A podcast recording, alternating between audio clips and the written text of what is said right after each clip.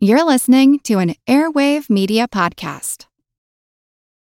This episode is brought to you by Visit Williamsburg. In Williamsburg, Virginia, there's never too much of a good thing. Whether you're a foodie, a golfer, a history buff, a shopaholic, an outdoor enthusiast, or a thrill seeker, you'll find what you came for here and more. So ask yourself, what is it you want? Discover Williamsburg and plan your trip at visitwilliamsburg.com. Here's a program from our archives. On the shores of Switzerland's Lake Lucerne, in the village of Küssnacht am Rigi, preparations are underway this week for the celebration of Klausjahr. I'm Jim Metzner, and this is the Pulse of the Planet. On the evening of December 5th, the lights of Küssnacht go out, and a procession of sound and light fills the streets in celebration of St. Nicholas's Day. The sounds are made by groups of people ringing bells, blowing horns, and cracking whips.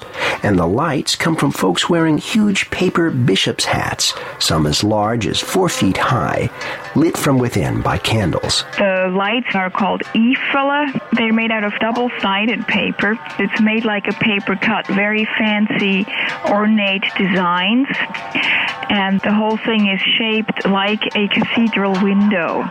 So the whole effect of it, once it is finished and has candles on the inside, is the effect of a lit cathedral window. Regina Bendix is an assistant professor of folklore and folklife at the University of Pennsylvania.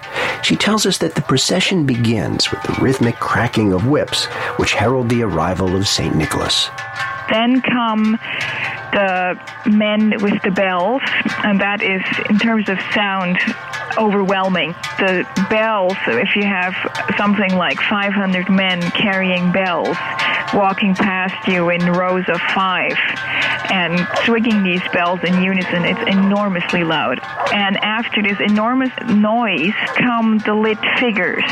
So you have to switch from this sort of sound power to hardly any sound, and you see these lit cathedral windows kind of swimming past you almost. This archival program is part of our 30th anniversary celebration. If you want to hear more, check out our podcast.